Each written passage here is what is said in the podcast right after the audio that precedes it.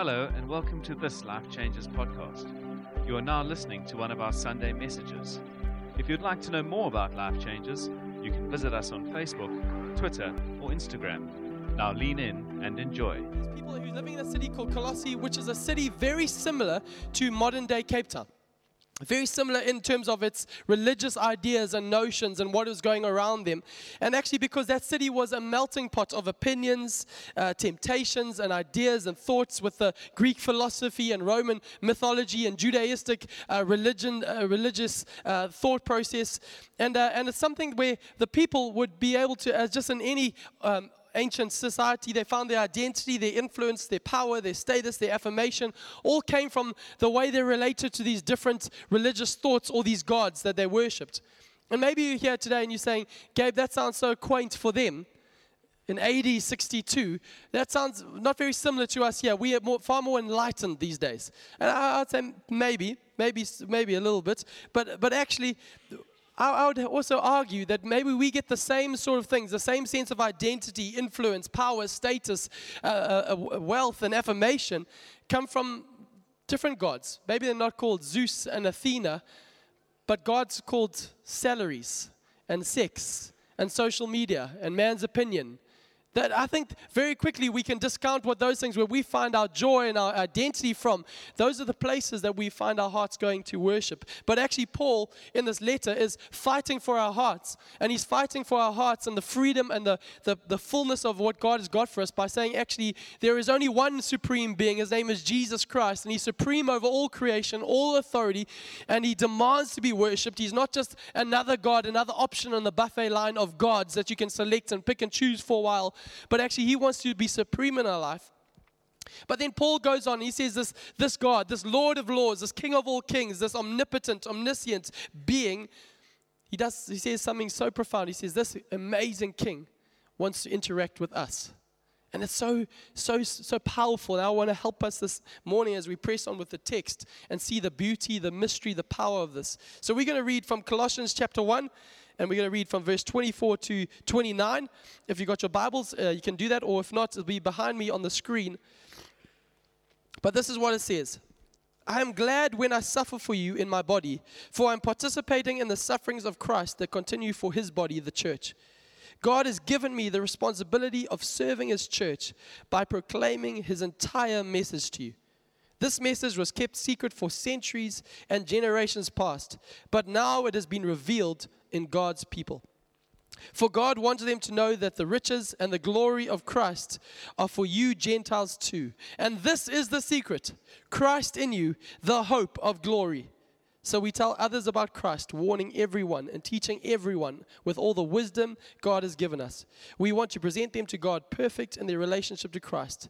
That's why I work and struggle so hard, depending on Christ's mighty power that works within me. Let's pray.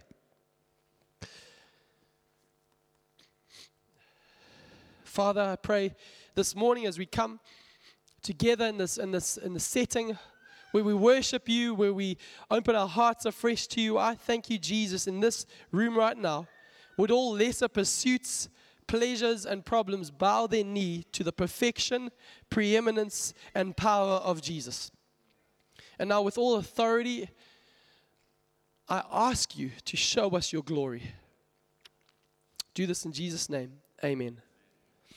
So, this is a profound text that's got me so excited, that's got me bubbling with joy this week, even though I've been battling the flu, uh, and man flu is tough. I tell you guys, being 39 weeks of pregnant, nothing compared to man flu. I tell you. Just a joke, Fiona. Just a joke. Yeah, she's smiling. She's smiling. It's all good. We can move on. But I've been so full of joy despite this because actually, as I look at this text, I see Paul is giving us the mystery. Uh, the, he's unpacking the secret, he says, uh, to true strength and power. He's saying the mystery, the secret that angels long to look into, the mystery that was kept hidden for generation that's now been revealed to us. And he says, I want to tell you this, and I want to help us this morning that if we get this mystery, this secret, this understanding of the gospel, I promise you, our lives will be irrevocably never the same will be never, never, ever ever the same again. And I want to help us this morning. So, the one verse I want to zo- zoom, zoom, zone, zone in on this morning is found in there, verse 27. It says this will be on the screen behind me. It says, Christ in you, the hope of glory. Paul says, Now this is the secret Christ in you, the hope of glory. Can we say that verse together? One, two, three. The hope of glory. Okay, one more time, but we're going to personalize it now. Say, Christ in me, the hope of glory. One, two, three.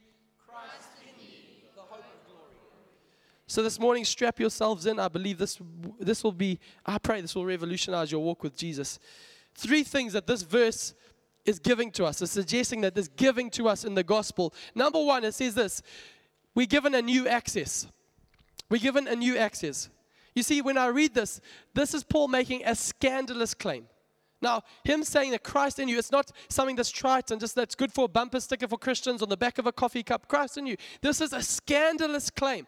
Because you see, into that culture, the, the people, everything they got, their whole worth, their identity was from the worshiping the gods who were not close, who were far off, that you appeal to them to come close. So, for in that culture, there was it was a real thing to appeal to Aphrodite, who's the god of sex and relationships and fertility. The, the ancient equivalent of Tinder, probably. Anyway, that's an aside. But they, for, for success in that, they had to go to Aphrodite and hope that she was in a good mood and, and appeal to her for success in that way. If you needed success in agriculture, Ares was the god that you went to. And maybe that seems strange, but, but even the Jewish idea that was converging upon the city was of a God who could only be approached by the overly zealous and the overly holy. And this, this, this idea was that God was far removed from them, and the people had to approach them, uh, whether, the, whether it was one God or multiple gods, had to approach them with caution and nervousness. And Paul's making a scandalous claim that should shock us, something that's so countercultural, so something that's almost revolutionary. He says, God wants to live in you. Now, just think about that for a second. I think we, in our Western culture, we are so blase. We've been duped into this type of religious notion that says, you know what, if you want to invite Jesus into your heart, just slip your hand up. No one's looking, just slip it down. Cool, amen. Wonderful, Jesus into my heart. It almost seems like it's kindergarten stuff. Think about it for a second. God wants to live in you. The things that the angels go, no way. The thing that demonic principalities and powers says we don't understand. Paul says this is the secret, the mystery of all ages. God wants in on you. This should blow our minds here. You see, and I've d- done this before, but I think we have to lay these foundations. The Old Testament pattern was of a God who was only relating to his people in a certain way because he was holy and the people were sinful and they were unrepentant. They had to put systems in place. Their hearts, he said, was, were stiff and they had stiff necks, and the people's hearts would always be hard towards God. So they had to put systems in place to engage with Him. And in the Old Testament, this way is the glory of God would come and make it manifest. It would come down and then would leave. It, it happened in the book of Exodus. You see the cloud by day and then the fire by night and they'd follow that. And, and when the cloud would lift or disappear, they would stop and they'll wait for it to come again and they'll settle and they'll follow that. That's their relationship with the presence of God. And in the end of book of Exodus, he gives them understanding of how to build the tabernacle, something which they could be able to set up in their camp, a bit more, te- bit more permanent, still temporary, but a bit more permanent where they could build their society around the tabernacle, which would have the, the Ark of the Covenant and the place where God would dwell. But no one was, not just anybody could come to close to God. You, you put yourself around him but only Moses would be able to come close to God. And, and when Moses would go, the people would stand and they'd watch from the outside of the tents and they would watch and watch. And then it says the presence of God, like a cloud, would come thick on the place. And I've said this before, but we have to understand this that that word, when it talks about the glory of God that would come and then would lift, is the word Shekinah glory. Shekinah glory. Now, you might have seen that on the back of a taxi or a type of uh, some ministry somewhere. But that word Shekinah is, is actually understanding. It's the word meaning that God is a visitor, the visit, visiting glory of God. That word Shekinah, understand, the essence of it is the visiting glory of God would come and then would lift. It's something that's so profound, but when we understand what Jesus did in the New Testament, the New Covenant, we read in John chapter 1, verse 14, it'll be on the screen behind me. It says this So the Word became flesh. Talking about Jesus, it says the Word, Jesus, became flesh and made his home. Other words it could be used there, synonyms and other texts, other translations say made his home, dwelt or tabernacled among us. The word became flesh and tabernacled among us. Jesus was coming and saying, actually, that tabernacle system of you coming and waiting, one only the really re- religious and zealous can come close, and I'll visit and then I'll leave. That system is dying a death because I have come to be the true tabernacle. And my tabernacle is not going to perish, it's going to come and live with inside of you because it says this, and it talks about the glory. It says, We have seen his glory, the glory of the Father's one and only Son. And that understanding of Jesus coming and moving into our neighborhood, Jesus moving and taking up residence, is that word Emmanuel, God with us. And it's not just for Christmas time. God with us, Emmanuel, has this understanding that God is my resident. Shekinah is God is my neighbor that visits. In the new covenant, Jesus says, I am called Emmanuel, and my glory is that I come and live inside of you. Now, this is so massive because for, for us, this is a huge understanding. When Jesus makes promises, they don't, are not just light and fluffy greeting cards for Hallmark Christian cards, but when he says this, these are full of the, the, the power of God in them. He says, I will never leave you nor forsake you. He says, I'll be with you even to the very end. And as I read these th- statements, I keep asking myself the question Sir, ma'am, are we settling for visitation rights Christianity? Are we setting for visitation rights? You know, in, in, our society, when a family get divorced or separated, the parents will come to an agreement. You can have the kid for those two weeks, and I'll have him every second weekend. And what, what, no, no comment on that arrangement, but I want to just tell you the understanding is I think we transpose that onto a relationship with God. We say, actually, I'm going to, I need to go to church to meet with God. I need to go to a meeting. I need to go. I, I'm, I'm in a, um, I need to go to a special place or a special moment. I got to get myself into a special understanding to meet with God. When actually that is not what the New Testament describes our relationship with God to be. We have this understanding that we can only come close on a Sunday, only when we feel we've behaved in a respectable way. Even these phrases, I feel God's distant. He's not distant. He's promised us He'll never leave us. He is not distant. He's not playing hard to get. He's not playing long distance relationships because this relationship is not based on emotions or feelings or behavior or even on circumstances. The old covenant says, make promises to God. The new covenant says, He made promises to you. And he is not a liar that he does he's not a man that he should lie. He is faithful even when he's faithless, that he says, I will never leave you. This is amazing truth. And this is an incredible thing that Paul is telling us. And the, the, the, the, scandalous claim is he's saying, actually, this understanding of God is so countercultural because it's not an appeal for you to move closer to God, it's an appeal saying God moves closer to you. So this new access starts to bubble. Secondly, we're going somewhere this morning, as it says, he gives us a new authority. Not only do we have direct access to the, the divine, but we also have full delegated authority from him. Let me explain. So, the tabernacle system, as, as the people became more permanent in Jerusalem, they built the temple, and the temple became the place of worship, and they, they moved the, the, the, the, the, the things, the emblems of worship in the tabernacle into the temple, and it became more ritualistic and formulaic and understandable for the people. But the same sort of principle applied. But there was this moment called the Day of Atonement. Once a year, around the time where we celebrate uh, Good Friday, Passover, uh, what would happen once a year? The people would come and they would gather in the temple, and the high priest would facilitate this moment where the people would bring in two goats. Now, the first goat would come to the high priest at the front, and the, the first goat had to be inspected, had to be uh, w- without defect and without fault, had to be the spotless lamb. And what they would do then is they would slaughter that lamb, and then take that blood, and the high priest alone would walk into the Holy of Holies, which, if you are, if you're aware of Jewish uh, typography and uh, topography, sorry, geography, uh, is, is actually the, the Holy of Holies is situated and faces west. So he would walk into the Holy of Holies with the blood, and he'd put it on the, the Ark of the Covenant and wait for God's approval for the sacrifice of sins. And that first, that first lamb, that first goat, was sacrificed for the sins of the last year. The second goat would be brought in. And that second goat wouldn't be slaughtered, but they would do something first. They would take a, um, he would lay his hand, the high priest would lay his hands on that goat and would pray the sins of the people's future sins the next year onto that goat. And then he would take a scarlet uh, a thread that was white and they'll dip it into the blood of the first one. It would become scarlet and they'll tie it around his neck. And then what they'll do is they'll get somebody who would walk that goat out the back gate, which is facing east, which is a phenomenal understanding. The past sins for the past year and the future sins going out that way, and the forgiveness going as far as the west is from the east. That one's just for free. But anyway, as they walk that goat out, what they'll do is they'll walk out the entrance of the temple with that goat with the thread around with the blood dripping off it on out that thing with the sins of the of the people upon that goat. They walk through that thing out the gate goes onto the mount of olives. So i can imagine this is happening every year. This happens every year at the day of atonement. So when jesus is about to be crucified this is probably the thing that's happening at the same time. Just amazing that this is not something outside of that realm. But that, that lamb goes over that mountain and into the wilderness which is this desolate place. And that, that animal would be driven into the wilderness. But the incredible thing was that animal had to die of natural causes. So what would happen? Somebody would have to watch that animal and make sure that animal would die. So somebody would take their time and watch it, and, and another wild animal would probably eat it or would fall into a ravine and die. But the reason why was because when that animal had died, that man would then have to have to go take the thread that had been tied around this neck and take it back to the high priest. Now, something phenomenal that would happen in the Jewish tradition that every year in and year out, when that thread would come back, that scarlet thread after that act- action had taken place, that scarlet thread would turn white. And for Jewish people, that would symbolize that now the high priest, that that sacrifice had been accepted by God, and now he could, for the high priest had authority to forgive the sins of the people. And they'd walk out, oh, clean conscience. What is phenomenal?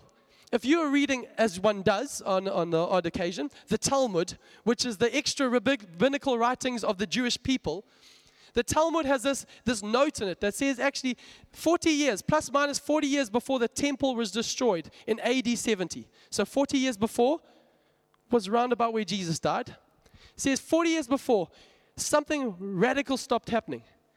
That scarlet thread stopped turning white. And if you go Google it, you can do that if you want, because that's where all verification happens.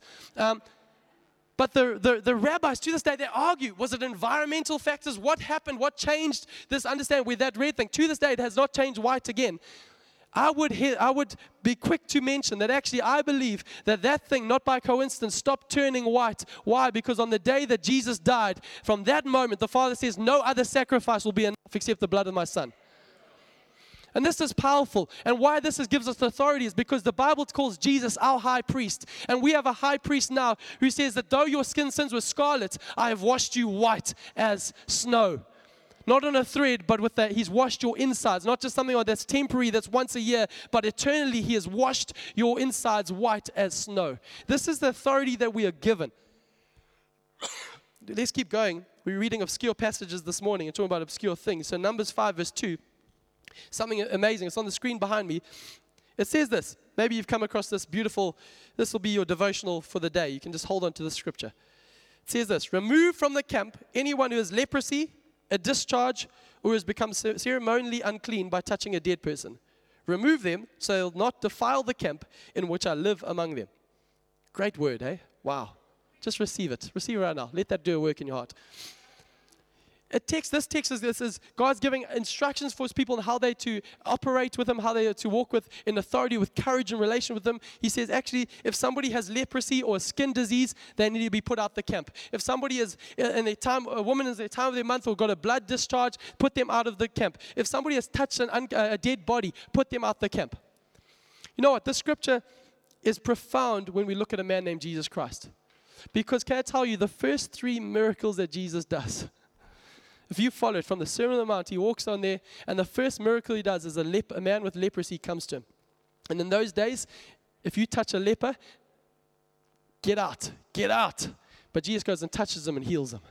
The very next miracle that he does is he's walking towards a man named Jairus. Says, Please come, my daughter's unwell. And as he's walking there, it's not by a coincidence, not by chance, but a woman with an issue of blood who's been bleeding for 12 years, not just one day, not just for a month, but for 12 years, presses to the crowd and touches him. In that society, if you get touched by that woman, you're unclean. But in this society, Jesus, in this moment, Jesus says, Actually, I am greater than the curse. And actually, that woman gets healed. The third thing that he does, third miracle that he does, is he leaves that woman. He walks into a girl's room who's just died, called Jairus' daughter. All the people, he puts them out, and Jesus goes and he doesn't just call from the window, get up. He goes and touches the girl and says, Talitha, kum.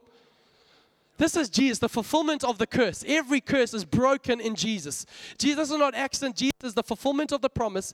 And I want to say in the, with courage in my heart, there is no curse, no demon, no principality, no culture, no condition that has more authority than Christ in you. There is no curse. Let me say this. Maybe you're laboring under this false ideology that actually you have been cursed, or that there's a family generational curse on you, or something that's been going wrong. Can I tell you, sir, ma'am, every curse bows its knee to the power of Jesus.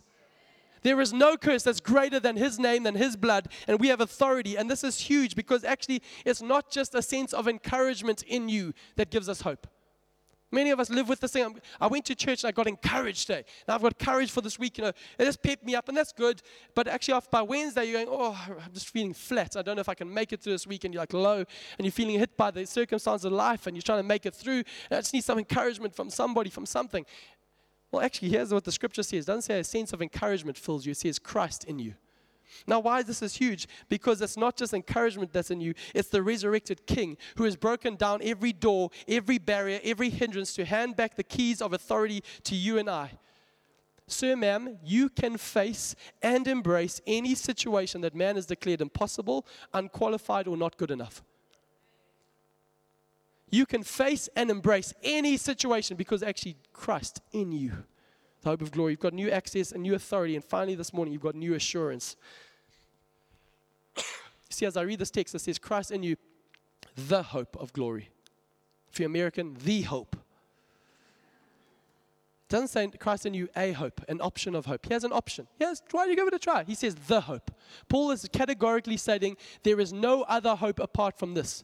There is no nothing that will hold your soul apart from this hope. Christ in you, the hope, the one and only hope. You see, what happens is uh, we've got this frivolous understanding of hope and this frivolous, light and fluffy, uh, hopefully, this hopeful, wishful thinking idea of hope that fuels our lotto system every week because people are hoping that this will be our way to escape and they pay their money and they hope and when, when it doesn't when the numbers don't come their way no one's having a big tantrum. No one's falling apart. Why? Because you know we actually knew that we had a one in a million chance. So it wasn't actually that big a deal. People think that's what hope is but paul's not using that word here. He's using a different word he says i'm giving you, you the hope. I want to tell you what the hope is and hope means a confident expectation of good. The esv translation uses the word synonymously see if hope says confidence or assurance Christ in you, the hope, the confidence, the assurance. Now, I, I love those words because I believe too many Christians spend their time playing uh, some version of a spiritual hokey pokey. I'm in and I'm out. Turn it all about. Uh, uh, like, he loves me, he loves me, not type of reality. And we spend all our times of saying, uh, am I, is he pleased with me? Am I in or am I out? And actually, the, the wonderful truth of Scripture, Romans 10, verse 11 says this those, let this flood your heart with hope this morning. Those who trust in Him will never be put to shame. A better rendition says, Those who trust in Him will never lose hope. Okay, let's read another scripture. John 10, verse 27 to 30. It'll be on the screen behind me. Jesus speaking says, My sheep hear my voice, and I know them, and they follow me. And I give them eternal life, and they shall never perish. Can you say never? Neither shall anyone snatch them out of my hand. My Father who has given them to me is greater than all, and no one is able to snatch them out of my Father's hand. I and the Father are one. Now, uh, why I said that and highlighted that word never is because in the original language, that word never is a double negative. Oh, may. I don't even know how to pronounce it. Oh, may. It's a double negative. So if you want to read it the way the emphasis that Jesus is placing, if Jesus is saying this, the way he's saying this, he goes, never. He's emphasizing, he's putting bold, he's italicizing it, he's underlining it. A better way to read it in our modern lingo would be those who trust in me, they shall never perish. They shall never, ever, ever, certainly not, not at all, by no means, never, ever perish. That's the emphasis that's being placed on the word. You see, this is so huge, and we say these things again and again, but I think our souls forget. I want to tell you Ephesians 1 tells me that He chose me. He chose you. Not the other way around. Not you chose him. You didn't find him as if you can then lose him. Uh, find, lost, in, out. I want the scriptures tell us that the moment you put your faith in Christ Jesus, because it's actually not our faith, it's actually his faith, Christ's faith on our behalf. That's the beauty and the mystery of this thing. And the amazing thing is, this moment says that from that moment in the heavenlies, God writes down your name in the Lamb's book of life. And I want to tell you, there is no divine Tipp-Ex. He's not, he's not schizophrenic. He's not going, ah, Holy Spirit, get the Tipp-Ex. They've done it again. Oh, wait, they went to church. Okay. How do you spell? Double L. Oh, cool. No, no, no, he's not doing that. He's inscribed it. The Bible tells us our names are inscribed in the palm of his hand. This is how committed he is to his people. the Bible, Ephesians 1 says he chose you, and it goes on, before the creation of the world. That should fuel our hearts before the sin that marred you, before your addiction, before your divorce, before your betrayal, before your anxiety, before your mess ups. He chose you before you were born. This is not some accidental thing he stumbled on or something that you say, I think I'm going to go through a religious phase now. No, he chose you and ripped you out of darkness and placed you in the kingdom of his son. This is the truth of the gospel and something that I love that I love, and we've emphasized it here often. And I pray it'll, it'll take root in our hearts. It says He chose us before the creation of the world according to His pleasure. Wow. Wow. We don't serve a God who's reluctant, a God who needs his arm twisted, a God who's going with his arms folded saying, Come on, show me why I should show me why I should show you favor. We've got a God who chose us before the creation of the world according to his pleasure, according to his delight, with such joy in his heart. We have to understand this because Hebrews 10, verse 22 impel, compels us and says, Let us draw near with a true heart in full assurance of faith. Too many Christians aren't uh, enjoying the access and authority they have from God because they're still living in a place where they're not sure that they're, he, that they're His. But the Bible says if we want to approach, draw near to God, we have to come with a true heart that has full assurance and faith. So I want to tell you that when Paul says Christ in you, the hope of glory, he's saying Christ in you, the, the access, the authority, and the assurance. But what's the purpose of all this? Well, let's read. It says, Christ in you, the access, the authority, the assurance of glory. Now, that word glory does mean, yes, in one sense, future glory, meaning that we have this confidence that, that if we die in this moment, that we, because of Christ, will be present with Him. That on the, on the other side, when our eyes darken to this side of, of, of life and the light on that side of eternity, the Bible says to be absent from the body is to be present with the Lord. I've got full confidence of that glory, that that day when I'll see Him face to face and my faith will be made sight and I'll join in with the throngs of angels and say, It's Him, it's Him. And my soul will delight in Him. Yes, I've got that, that security in my heart. But actually, the, what Paul is doing here is he's actually not even talking about that glory. You see, the whole purpose of the book of Colossians is Paul is attacking something called Gnosticism. And Gnosticism was this idea that our spirituality was outside of us and actually didn't affect the reality of who we are here and now.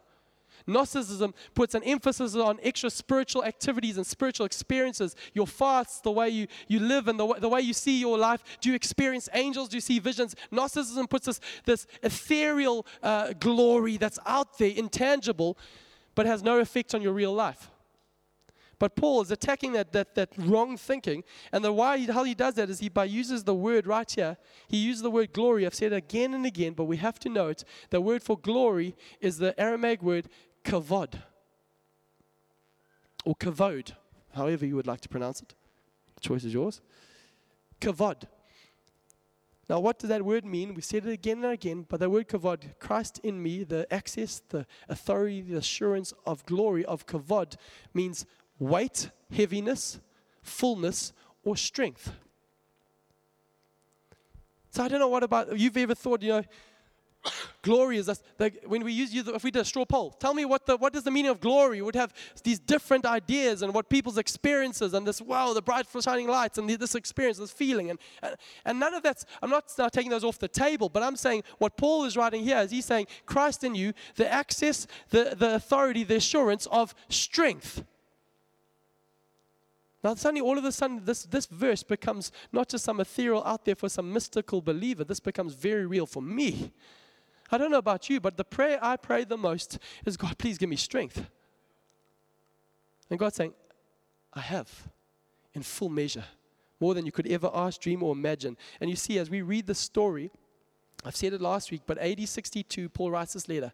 A year later, AD 63, Nero unleashes, the Caesar of the day unleashes this persecution across the church that like we've never seen before or since as, as the might of Rome starts to crush out all these little groups of Christianity that was popping up and saying, actually, anyone who says that anyone besides Caesar's Lord is going to be crushed and he's going to make, uh, make a spectacle of them by setting them alight and lighting their garden parties with them, coating them in tar and setting them alight so that, that Christians, as they screams, would be the haunting ambience music for their dinner parties that Christians would become punchline to jokes, stripped of possessions and away from families, filling arenas and colosseums.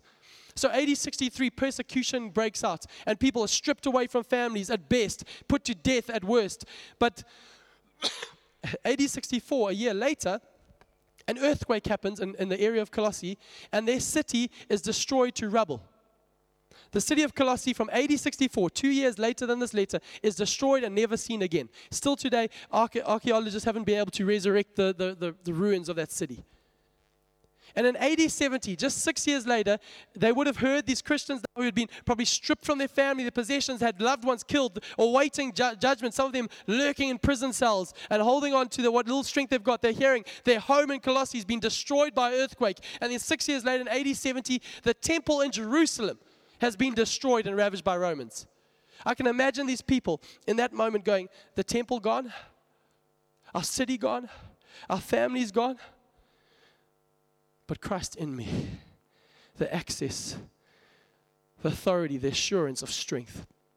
This thing becomes so much more real and tangible and on the ground when we understand that actually our hope is not in a place of worship. Our hope is not in a city of origin. Our hope is not in a government that will provide. Our hope is in none of these other means. But our hope and our strength for every day is Christ in you. Now, this becomes very real where there's a girl in our community who this week the last couple of weeks, her mom is on death's door. Now, that alone is a journey of much trauma and pain, I can imagine. She's navigating those emotions where her mum, who's very young and, and shouldn't be, pro- it's, it's, it's unnatural, this, the process of this death, and she's trying to work out this journey. Those emotions alone are raw.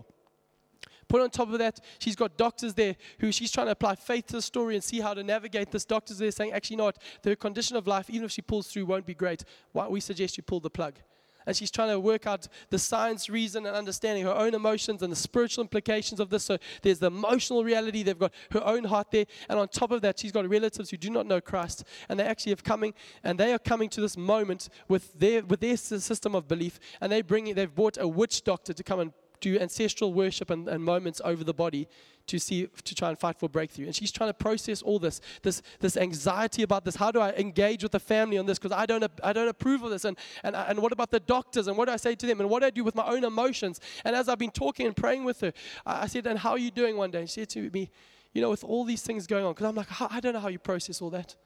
See, she says, with all this going on, I've got a strength I never knew I had. I want to tell you, that's not a strength from some fortitude, some stiff upper lip. Not a strength of, you can do it. This is a strength that I believe it comes from divine access, divine authority, and divine assurance knowing that Christ is in me, the hope of glory. There's no other power, no authority, no demon, no angel, nothing in the heavens and earth above, and uh, the heavens above and the earth below that can separate me from the love of Christ, that Christ is in me, the hope of strength. Let me say this morning as we land this thing falls, lives and dies on this reality. Are we, and this is a question I ask myself, are we a people who profess faith? Or are we people who possess faith? I believe there's a key danger, a key difference, because I believe the danger of the Western church is we have church often full of people who profess stuff, and we know what to confess. And Christ in me, the hope of glory, but it lacks any power because we're not possessing it. I want to say to you today, I'm not selling you just a new creed to say over your lives. I'm telling you about a person who wants to change the very DNA of who you are. The way you walk, the way you respond, the way you live your life is Christ in you, the hope of strength. You here today, and you're saying, I'm in a situation, I'm facing situations, I'm facing journeys that I never thought I would, I'm facing pain, I'm facing uh, questions, I'm facing anxieties that I need His strength for. Not a superficial strength, not a strength that's light and fluffy, but a strength that goes deep in my heart that holds me.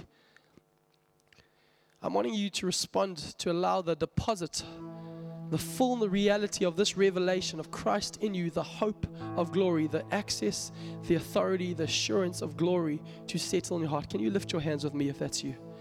Now, lifting my hands, well, why we lift our hands is us saying, actually, uh, sometimes I want to just say the biggest hindrance to our accessing these divine promises and realities of God is pride. Pride. Because we say, actually, I'm going to still be Lord of my life. I'm still, yeah, yeah, I intellectually get that, but I'm not going to submit. But Father, right now, as we lay down our pride, we say, Jesus, would your strength flood our beings? I thank you, Father God, for the church that meets at Seamount Primary School. I thank you for this church, your people. This are your people, your sons and daughters, and right now you're whispering in our hearts. I want to tell you the mystery, the secret of ages long hidden that's now being revealed to you not based on behavior, not based on your emotions, not based on your circumstances, but based on a king who has gone before you and bashed down every door, who holds up the scarlet thread and say, Behold, I have made all things new. I have washed you as white as snow. I thank you, Jesus. Would your words of life take hold of our hearts like never before? And would we have this deposit knowing that Christ is in us? The hope, the assurance of strength. I thank you, Father God. Would you do this by your Spirit? Would you transform every single one of our hearts right now? In Jesus' name I pray. Amen.